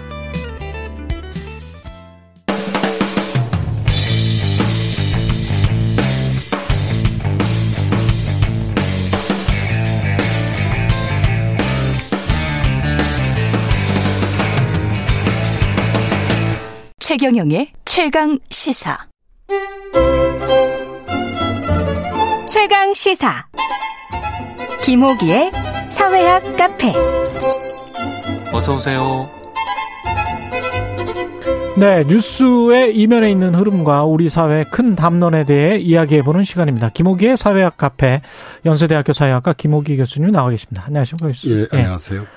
그, 칸 영화제, 오늘 이야기, 우리나라 문화 이야기 할 것 같은데, 칸 영화제에서 감독상, 박찬욱, 그 다음에 나무주연상, 송강호 배우 이렇게 받았습니다. 네, 예. 뿌듯합니다, 진짜. 어, 예. 2019년에는 예. 봉준호 감독이 이제 기생충으로 황금 예. 종려상을 받았죠. 예. 정말 그 뭐 사이에 또 미나리도 있었고 미나리 있었고 예. 그래서 한국 영화의 어떤 황금 시대, 뭐 전성 시대.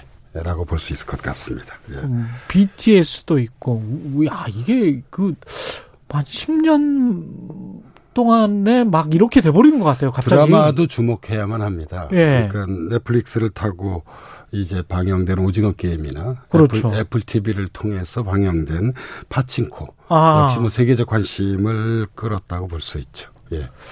이게 뭘까요? 우리 우리 근데 약간 좀 이야기도 우리 이야기도 굉장히 많고. 예, 저는 이게 이제 K 문화의 힘이라고 생각합니다. 예. 예. 그래서 한국 문화의 힘, 특히 이제 한국 대중 문화의 힘이라고 음. 할수 있을 것 같습니다. 음. 예. 이게 어디서 나오는 겁니까? 전 두 가지가 중요한 것 같아요. 예. 그러니까 하나는 이제 대중 문화가 성공하기 위해서는 음. 뭐이 자기 나라를 넘어서서 지구적으로요. 예. 두 가지가 중요한데 하나는 콘텐츠의 힘이라고 생각합니다. 콘텐츠의 힘. 예, 예. 콘텐츠가 대중 다수에게 즐거움과 공감을 안겨줘야만 합니다. 사실 음. 즐거움이 없으면 우리가 문화를 계속 즐기지 않죠. 그렇죠. 공감이 없으면은 또 그 문화를 계속 접하지 않습니다. 예. 그래서 이 콘텐츠의 힘이란 콘텐츠의 우수성, 경쟁력, 음. 뭐 공감대 이런 것들인데요.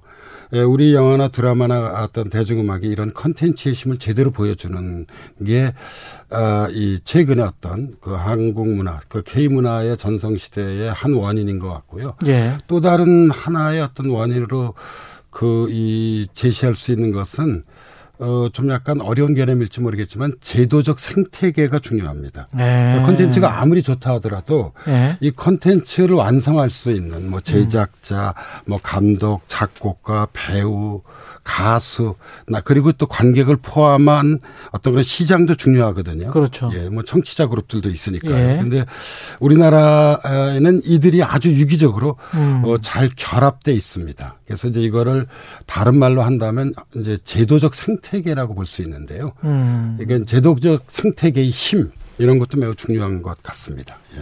콘텐츠와 제도적 생태계의 힘, 뭐 여기에 자본도 분명히 들어갈 것이고요. 그렇죠. 예. 예. 근데 그런 생각 갑자기 드는데 자유가 많아졌다. 자유민주주의가 그래도 됐다. 억압된 사회에서 그것도 영향을 많이 미치지 않았을까 그런 생각도 갑자기 듭니다. 그렇죠. 그러니까 예. 이게 그거는 기본 예, 베이스고 예, 1980년대 후반 예. 민주화 시대가 열리면서 음. 그러니까 사실 우리 문화의 어떤 그런 자율성 이런 것들이 크게 제고됐죠. 예. 그렇죠. 예. 그리고 이제 그때 이 젊은 시절을 보냈던 예. 세대들에 의해서 사실 K 문화가 꽃을 피웠다고 볼 수 있습니다. 뭐 어. 봉준호 감독도 그러하고요. 그렇죠. 뭐 박찬욱 감독도 그러하고요. 예. 예. 그렇게 볼 수 있을 것 같습니다. 그리고 방시혁 방, 예, 예, 그렇죠. 역시 매우 중요한 어떤 그런 예, 아. 기여자라고 할 수 있죠. 예. 그 이른바 이제 그 사람들이 다 X 세대인 거잖아요, 그죠? 뭐 그게 보자면 이제 86세대, 86세대. 그다음에 이제 뭐 X세대. 최근에 이제 젊은 감독이나 이 작곡가들까지 포함하면 이제 음. 에, 우리가 신세대라고 뭐 우리나라에서는 칭해졌던 음. X세대들이죠. 대단히 자유분방한 그 세대였습니다. 음. 그래서 저는 이런 이들이 이 그 젊은 시절에 했던 경험들 예. 이런 것들이 정말 이렇게 꽃피우는 만개하는 음. 뭐 그런 것이 이제 이런 대중문화로 나타났다고 생각하고 있습니다. 어떻게 보면 역사 시간 그 다음에 문화의 힘이 축적돼 왔다 그동안에 예, 더해서 하나 좀 주목할 것은요. 예. 그러니까 사실 과거 이제 한류의 경우는 사실 좀 아시아에 머물러 있었잖아요. 그렇죠. 네, 근데 이제 최근 우리 K 컬처, K 대중문화 같은 경우는 사실 이제 그 지구적으로 현재 음. 확산되었고 호응이 큰 상태인데요. 어 저는 세계적 차원에서 직면한 2010년대 이후의 문제들을 사실 우리 대중문화가 저는 제대로 현재 다루고 있다고 생각합니다. 예. 왜냐하면 금융 이후 중요한 문제라고 한다면 뭐 불평등, 뭐 이민과 난민 그 다음에 과도한 경쟁주의 이런 것들이잖아요. 예. 예. 그런데 뭐, 어, 기생충이나. 불평등. 예. 그 예. 뭐 오징어 게임 뭐 등등을 보면 뭐 미나리도 마찬가지고요. 사실 이런 문제를 좀 잘 다루고 있습니다. 그러니까 음. 이제 문화가 힘을 가지려면 어떤 당대의 시대와 어떤 마주하는 삶, 정신, 가치 이런 것들을 좀 제대로 반영하고 구현해야 되거든요. 음. 또 뿐만 아니라 젊은 세대를 중심으로 어떤 당대의 세대의 정서, 감성, 생각을 대변해야 하는데 예. 지금 저는 우리 한국 대중문화가 예. 그 지구적 차원에서 이 역할을 담당한다고 생각하고 있습니다. 지금 청취자분들께서 어, 뭐 이제 지구적 차원에서 크게 관심을 모았던 그런 음. 문화들을 좀 몇 사례들을 꼭 꼽아본다면요. 그렇죠. 예, 뭐 예. 영국의 이제 그 이 대중 음악 문화가 아주 유명했거든요. 뭐 비틀즈. 비틀즈, 예. 핑크 플로이드, 예. 퀸, 콜드플레이. 예, 근데 그러네, 다 이제 바로 이제 그러네. 이들이 예.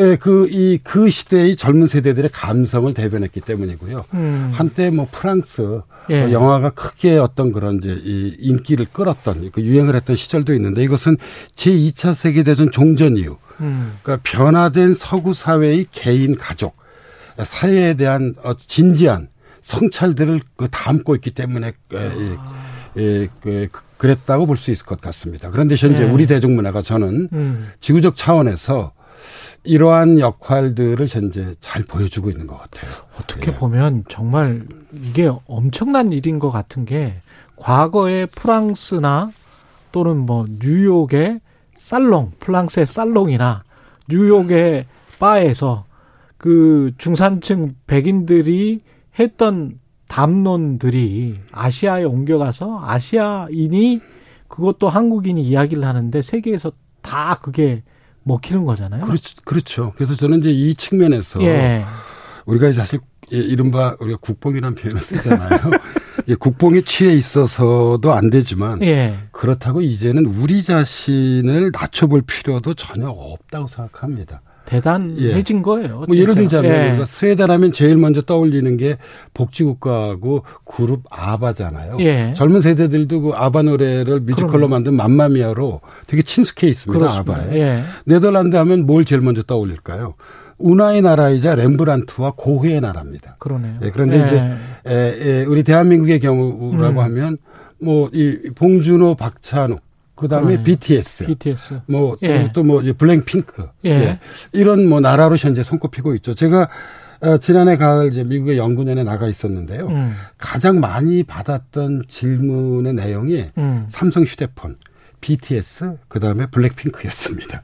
예. 그랬군요. 예, 예. 그래서 어, 저는 뭐 어, 이 우리 그 외교에도 작지 않게 기여하고 있다고 생각을 하고 있습니다. 그럼요. 예, 뭐 외교라고 하는 것이 굉장히 큰 기여죠. 예, 국- 예. 어떤 국가 이미지를 좀 높이는 데 있으니까요. 예. 그러면서 또 그 사람들이 친근해지면 그 사람 그 나라의 어떤 상품이나 서비스에 관해서도 굉장히 친근해질 수밖에 없고 이런 예. 측면에서 보면 아직 뭐어이뭐 정치적 수준은 좀 상당히 떨어져 있는 것 같고요. 그리고 이제 경제적 수준은 상당히 저는 선진국 문턱에 올라섰다고 생각합니다. 그렇죠. 이제 일본하고 예. 격차도 그렇게 크게 나지 않잖아요. 예. 근데 문화적 수준에서는 이미 선진국에 우리가 음. 어떤 그런 당당한 음. 그이 대열에 들어섰고요. 예. 그리고 오히려 미국과 서유럽으로 대표되는 선진국에 상당히 큰 영향을 미치고 있다고 좀 볼 수 있을 것 같습니다. 예. 어, 말씀 듣다 보니까 점점 그런 생각이 드네요. 근데 이게 계속 융성을 해야 되는데 한국 문화가 어떤 조건 같은 게 필요할 것 같습니다. 아까 뭐 시스템도 말씀을 하셨는데 제도적인 제가 보기에는 예. 이 콘텐츠의 대중성 못지않게 중요한 거는 콘텐츠의 콘텐츠의 다양성입니다. 음. 여기에는 그 이- 아마 저기 우리 최 기자님도 기억하실 겁니다. 홍콩 영화요. 예. 한때 정말 크게 예, 유행했었잖아요. 그랬죠. 예. 홍콩 느아르라고 그랬어요. 예. 근데 홍콩 영화가 반면 교사가 될 수 있을 것 같습니다. 그러니까 음. 아시아를 강타했지만 이내 시들해졌습니다. 예. 이거는 다양성이 없었어요. 다 홍콩 영화들은 사실 거기서 거기였습니다. 예. 예, 그래서 저는 이런 다양성, 독창성 음. 이런 확보가 매우 중요한 것 같습니다. 어, 그래도 어, 이, 이 대단히 좀 희망적인 것은 예. 그러니까 봉준호의 영화 문법과 박찬호의 영화 문법은 사실 적잖이 다릅니다. 그렇죠. 그리고 또 젊은 영화 감독들의 문법 역시 다르거든요. 음. 그래서 저는 이런 다양성이 계속 좀 확보돼야 한다고 생각을 하고 있고요. 음. 또 다른 하나는 이와 연관해서 중요한 것은 아까 제가 말씀드렸던 제도적 생태계입니다. 그러니까 제도적 생태계가 역동성을 가지고 있어야만 합니다. 예. 사실 문화가 제대로 융성하려면 정부가 가능한 한 간섭을 줄이는 게. 네. 그러니까 일종의 이제 판은 만들어 주되. 그렇죠, 그렇죠. 예, 과도하게 이제 이 그 간섭을 하게 되면 예. 이 제도적 생태계의 역동성이 떨어질 수 있습니다. 예, 음. 그래서 이런 제도적 생태계의 역동성을 계속 좀 유지할 수 있는 어떤 그런 조건들을 그 이 가져가는 게 매우 중요할 것 같습니다. 예. 그냥 아무렇게나 뭐 다른 세대나 다른 생각을 가진 사람들이 봤을 때는 아무렇게나 쓴 작품 같은 것들 그런 것들이 또 어, 어떤 세계에서는 굉장한 또 마니아층을 이끌기도 하고 그러니까요. 그렇죠. 예. 예. 그래서 사실 21세기 현재 세계 사회라고 하는 것은 음. 무엇보다도 이 다양성의 사회이고요. 예. 어, 그리고 뭐 개인이든 집단이든 음. 어떤 자신들이 가지고 있는 고유한 정체성을 매우 그 이 중요하게 생각하는 어떤 그런 현재 사회이자 시대입니다. 예. 그런데 에, 이 영화, 그 다음에 뭐 대중음악, 그 다음에 드라마 이런 어떤 최근에 한국의 대중문화들이 이런 다양성과 정체성에 상당히 이 제가 사회학 연구자로서 보기엔 그렇죠. 커다란 호소력을 갖고 있는 것으로 보입니다. 예. 감수성도 굉장히 예민한 것 같아요. 요새 그 아주 히트치고 있는 그, 그 넷플릭스 드라마도 보면 굉장히 좀 그런 것 같고. 아주 섬세하죠. 예. 예, 그, 예. 딱딱 집어내는 것 같아요. 특히 뭐 봉준호 감독 같은 경우에는 정말 섬세함에 제가 보기에 세계 최고의 대가인 것 같습니다. 근데 이런 문화 국가론을 우리 그 정부 임시 정부 만들었던 이 김구 선생님도 사실은 굉장히 주창을 하셨던 거 아닙니까? 이번에 그칸 영화제에서 예. 이제 이게 두 개의 수상을 이렇게 한 걸 지켜보면서 음. 뭐저 역시 정말 김구 선생님을 떠올리지 않을 수 없습니다. 그러니까요. 그 백번 밀집 마지막에 이제 나의 소원이라고 나오는데요. 거기 그렇죠. 뭐 제가 청취자분들을 위해서 다시 한번 읽어드리면 오직 한없이 가지고 싶은 것은 높은 문화의 힘이다. 에, 문화의 힘은 우리 자신을 행복하게 하고 나아가서 남에게 행복을 주기 때문이다. 라고 어, 예, 정말 그, 이 거의 뭐 80년 전에 그 이런 말씀을 하신 거잖아요. 먹을 근데 것도 없고 가진 것도 예, 없는 예. 그 나라에서. 어, 그런데 정말 예. 지난 70여 년 동안 우리나라가 이런 나라로 현재 그이뭐 변화되고 발전돼 저기 그 온 것 같습니다. 음. 예, 그래서 문화로 사실 우리나라뿐만 아니라 다른 나라 사람들의 행복하게 해줄 수 있다는 것은 예. 어, 정말 대단히 의미 있는 일이라고 하지 않을 수 없을 것 같습니다. 여기까지 듣겠습니다. 예, 사회학 카페 연세대학교 사회학과 김호기 교수였습니다. 고맙습니다. 네, 감사합니다. KBS 1라디오 최경영의 최강시사 듣고 계신 지금 시각 8시 43분이고요. 예, 교통정보 다시 듣고 돌아오겠습니다.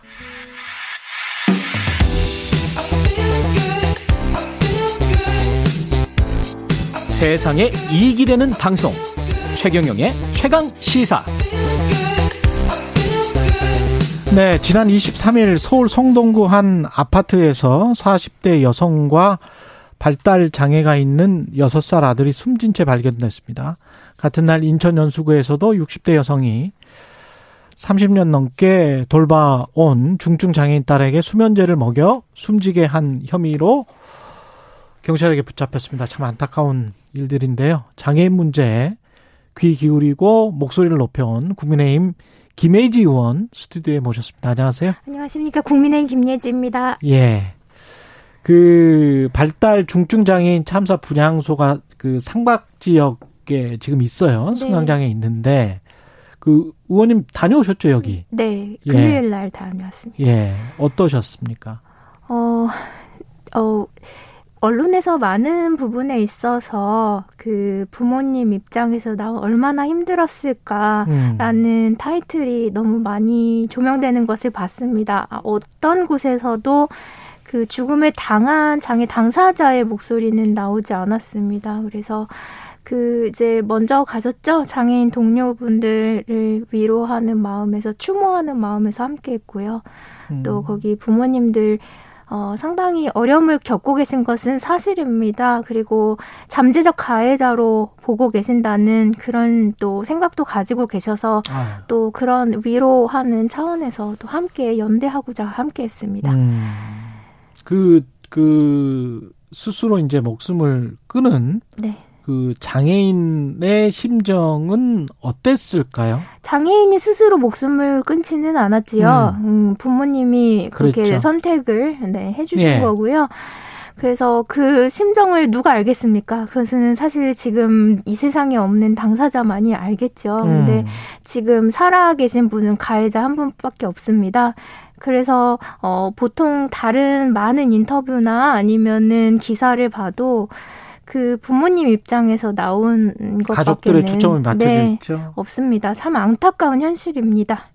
네. 그 가셔서 이런 말씀을 하셨던 것 같아요. 내 인생은 나의 것이고 그 끝은 내가 결정하겠다라고 중학생 때 말씀하신 게 있으세요? 어머니한테? 네, 저 또한 이제 어머니께서 너 죽고 나 죽자라는 말씀하셨어.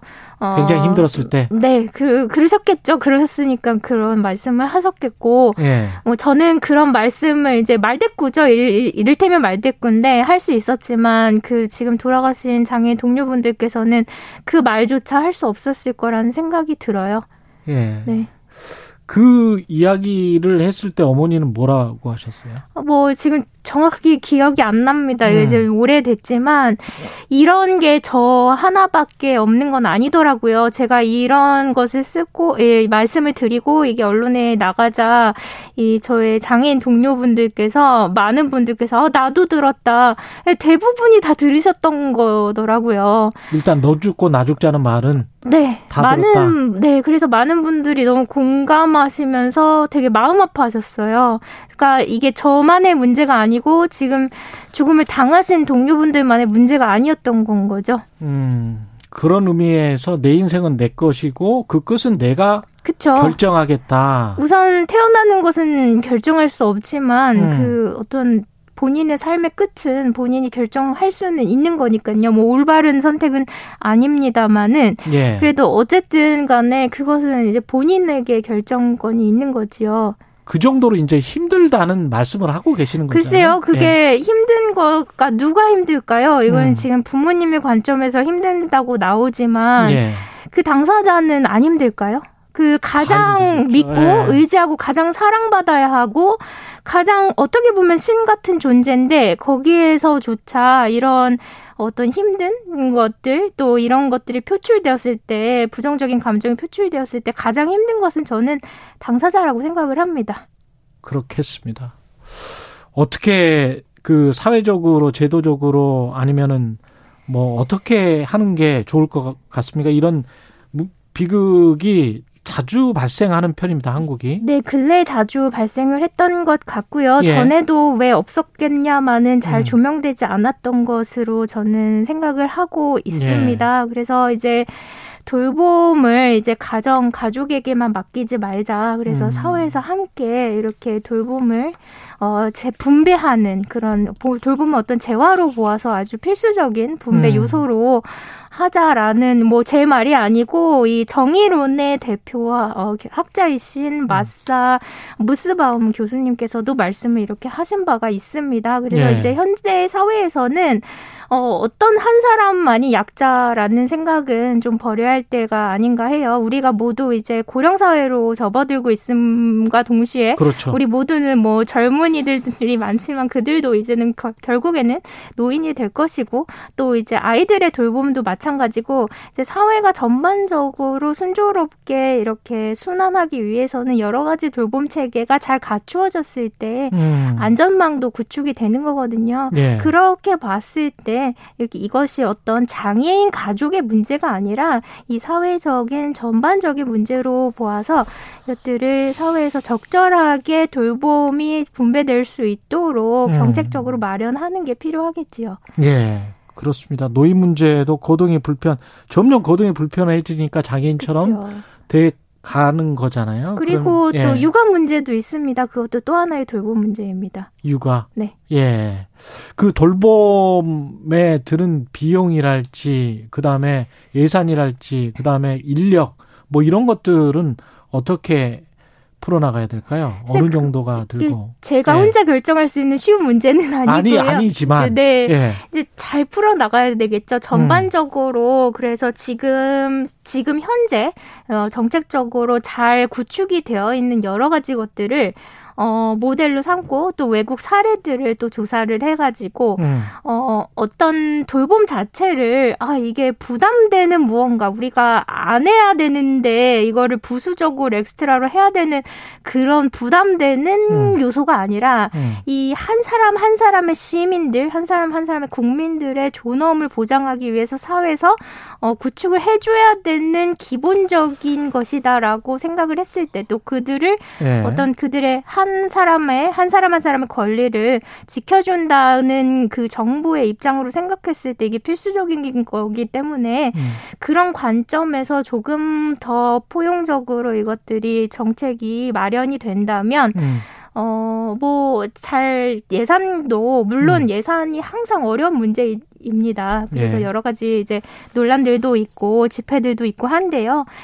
100% 누구에게나 만족할 수 있는 것은 없지요. 예. 네, 다만 이들의 목소리를 이렇게 전, 점차적으로 이렇게 점진적으로 좀 수용하고 음. 또 조금 더 넓은 폭으로 귀를 기울여 주신다면은 음. 잘 어, 구축이 되지 않을까 생각을 합니다. 그 의원님 지금 현재 네. 중증 장애인에 관한 돌봄 서비스가 있긴 있죠. 이제 돌봄 서비스가 이제 여러 가지입니다. 그래서 예. 이제 활동 지원 서비스도 그의 하나로 볼 수 있고요. 예. 또 장애인뿐만 아니라 노인은 장기 요양 보호 서비스가 있고요. 그렇죠. 그리고 아동 돌봄 서비스도 있고요. 다양한 예. 돌봄 서비스가 있지요. 음, 네. 근데 이제 어떤 것들이 더 보완되고 더 새로 만들어져야 아, 되고 그렇습니까? 우선 지금 이 말에서도 보셨듯이 돌봄이라고 그 우선 우리가 아이들을 돌본다 이렇게 예. 돌봄 어떻게 우리는 수동적인 어떤 주체 주체가 아니라 주, 능동적인 주체가 아니라 수동적인 누군가를 내가 돌봐야 된다 책임져야 된다 이런 약간 그 말의 뜻이 담겨 있습니다. 이것을 돌봄이 아닌 지원으로, 지원으로? 바꿔야 되지 예. 지원 서비스로 바꿔야 되지 않나 그래야만 음. 이게 시혜적인 관점에서 누구를 그냥 더 주는 것 것이 아니라 예. 이분이 존엄을 유지하기 위해서 필요한 것인데 우리가 지켜준다라는 의미로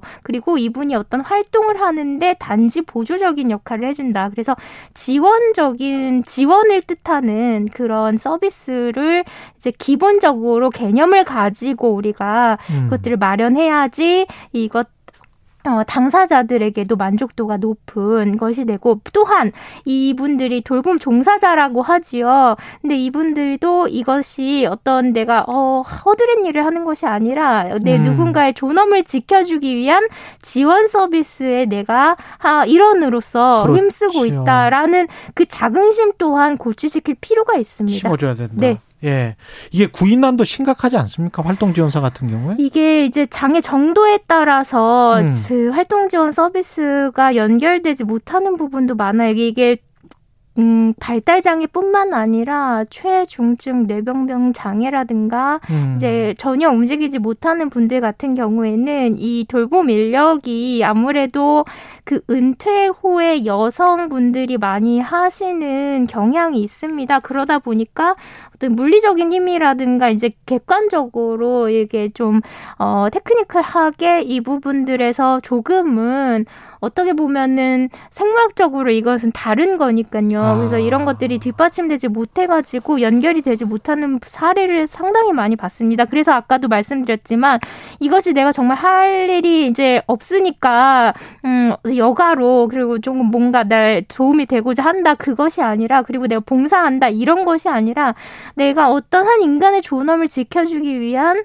지원 그래서 국가를 위해서 나도 하나의 한 그 어떤 국민의 존엄 존엄을 지켜주기 위한 안전망을 내가 구축하고 있다라는 그분들의 그 인력의 자긍심 또한 고취시켜서 이 일에 대한 어떤 어 본인의 어 이런 역량을 강화할 필요가 있다고 저는 생각을 합니다. 예. 아, 시간이 좀 아쉽네요. 네. 그 문자가 온 게 있어서 소개를 해 드리고 마치겠습니다. 조현수 님, 장애인의 생존 책임을 오로지 가족에게만 떠넘겨서 생기는 일입니다.